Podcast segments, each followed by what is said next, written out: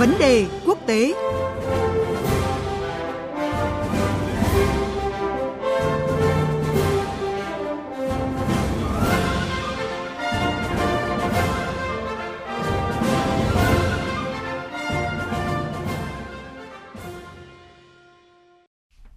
Thưa quý vị và các bạn, Cố vấn an ninh Mỹ John Bolton đang có chuyến thăm Ukraine. Đây là chuyến thăm đầu tiên của một quan chức hàng đầu Nhà Trắng tới Ukraine kể từ khi ông Zelensky đắc cử Tổng thống.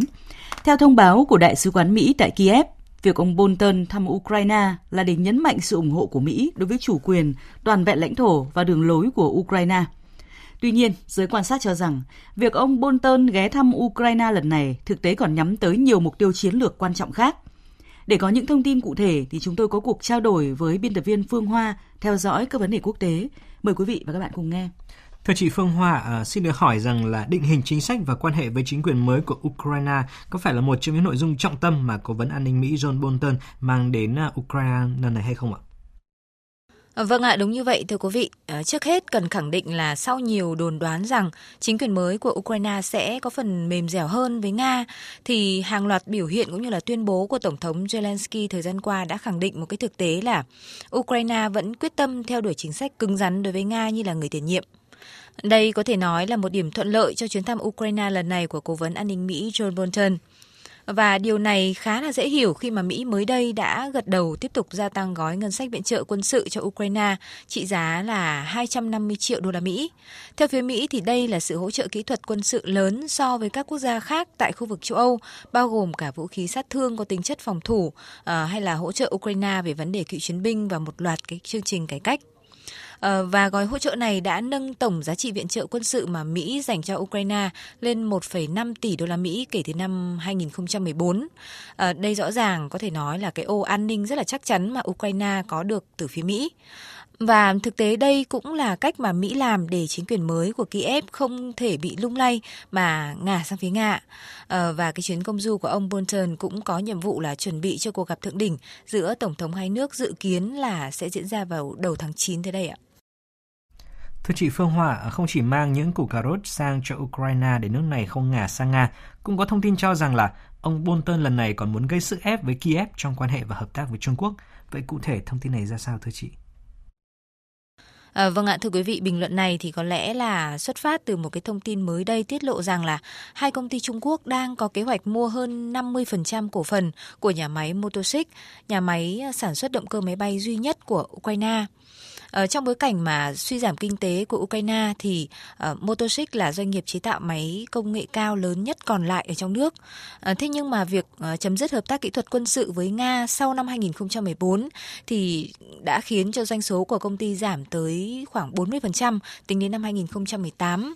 À, bởi thế mà Ukraine vốn coi quan hệ đối tác với Trung Quốc là một cái cách hiệu quả để cứu doanh nghiệp này. À, thế nhưng ở đây thì cũng cần nhắc lại là đây là lần thứ hai rồi à, Trung Quốc cố gắng giành quyền kiểm soát công ty này. Lần đầu là vào năm 2017. À, khi đó thì Trung Quốc đã cố gắng mua lại nhà máy này nhưng mà thương vụ đã gặp thất bại do sự can thiệp của cơ quan an ninh Ukraine. Và với lần này thì Trung Quốc cũng đang vấp phải hòn đá tảng đó là Mỹ.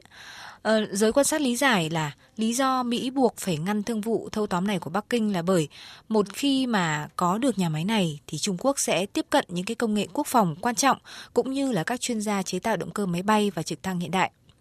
À, đồng thời thì Washington cũng cho rằng là thỏa thuận này sẽ gây ảnh hưởng nghiêm trọng đến lợi ích an ninh quốc gia của Mỹ ạ. À, đến nay thì thương vụ quan trọng này thì vẫn cần phải nhận được sự phê chuẩn của Ủy ban chống độc quyền Ukraine. À, vì thế mà cũng không khó hiểu khi đây là một trong những cái điểm dừng chân của cố vấn an ninh John Bolton lần này. À, rõ ràng là Tổng thống Donald Trump à, sẽ không thể để cho Trung Quốc có được những cái con bài quan trọng như vậy để đối đầu với Mỹ trong bối cảnh mà cuộc chiến thương mại và cạnh tranh địa chiến lược Mỹ-Trung thì đang càng lúc càng tăng nhiệt ạ. Thưa chị, để có thể là gây sức ép với Ukraine trong quan hệ với Trung Quốc hay là Nga thì chắc hẳn là cố vấn an ninh Mỹ John Bolton sẽ phải có những lời hứa nào đó với chính quyền Kiev về việc uh, giải quyết cuộc khủng hoảng ở miền đông của Ukraine trong chuyến thăm lần này đúng không ạ? À, vâng ạ, tất nhiên là như vậy thưa quý vị. Ờ, à, cần nhắc lại là kể từ năm 2014 đến nay thì hơn 13.000 người đã thiệt mạng ở miền đông Ukraine à, trong các cuộc xung đột giữa phe ly khai à, do Nga hậu thuẫn và chính quyền Kiev ở khu vực Donetsk và Lugansk.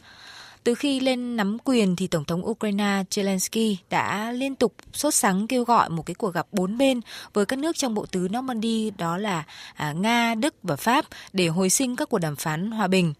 À, thế nhưng mà trong khi Tổng thống Pháp Macron tại hội nghị G7 mới đây cho biết là đang có kế hoạch sẽ tổ chức một cuộc gặp thượng đỉnh vào tháng tới về vấn đề Ukraine, thì Tổng thống Nga Putin dù tuyên bố là có quan tâm, thế nhưng mà không ấn định một cái thời gian cụ thể nào.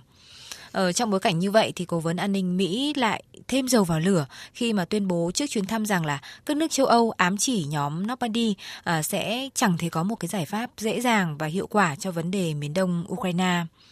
Ờ, nhưng mà ngay sau đó thưa quý vị ạ, ông Bolton đã ngầm gửi thông điệp đến Ukraine rằng là Mỹ có thể làm điều gì đó khi mà tuyên bố người Mỹ luôn có sự quan tâm đáng kể đến khu vực miền đông Ukraine cũng như là quan hệ Ukraine và Nga. À, dù vậy, khi mà được hỏi là liệu Mỹ có tham gia các cuộc đàm phán theo cơ chế nhóm Normandy không, thì ông Bolton tránh trả lời trực tiếp và nói rằng là đây là điều mà Mỹ đang xem xét nếu mà Tổng thống Zelensky thực sự muốn Washington tham gia vào cơ chế đàm phán này ạ. À, qua tuyên bố này cũng có thể hiểu là việc Mỹ có hỗ trợ Ukraine nữa hay không hoàn toàn phụ thuộc vào thái độ của Tổng thống Zelensky. Ờ, còn về phần mình thì nếu mà Ukraine quay lưng với thỏa thuận mua nhà máy Motoshik của Trung Quốc thì uh, Kiev chắc hẳn là sẽ nhận được nhiều hỗ trợ hơn từ Washington. Thế nhưng mà cũng đồng nghĩa là sự phụ thuộc vào Mỹ của Kiev sẽ ngày càng sâu sắc ạ.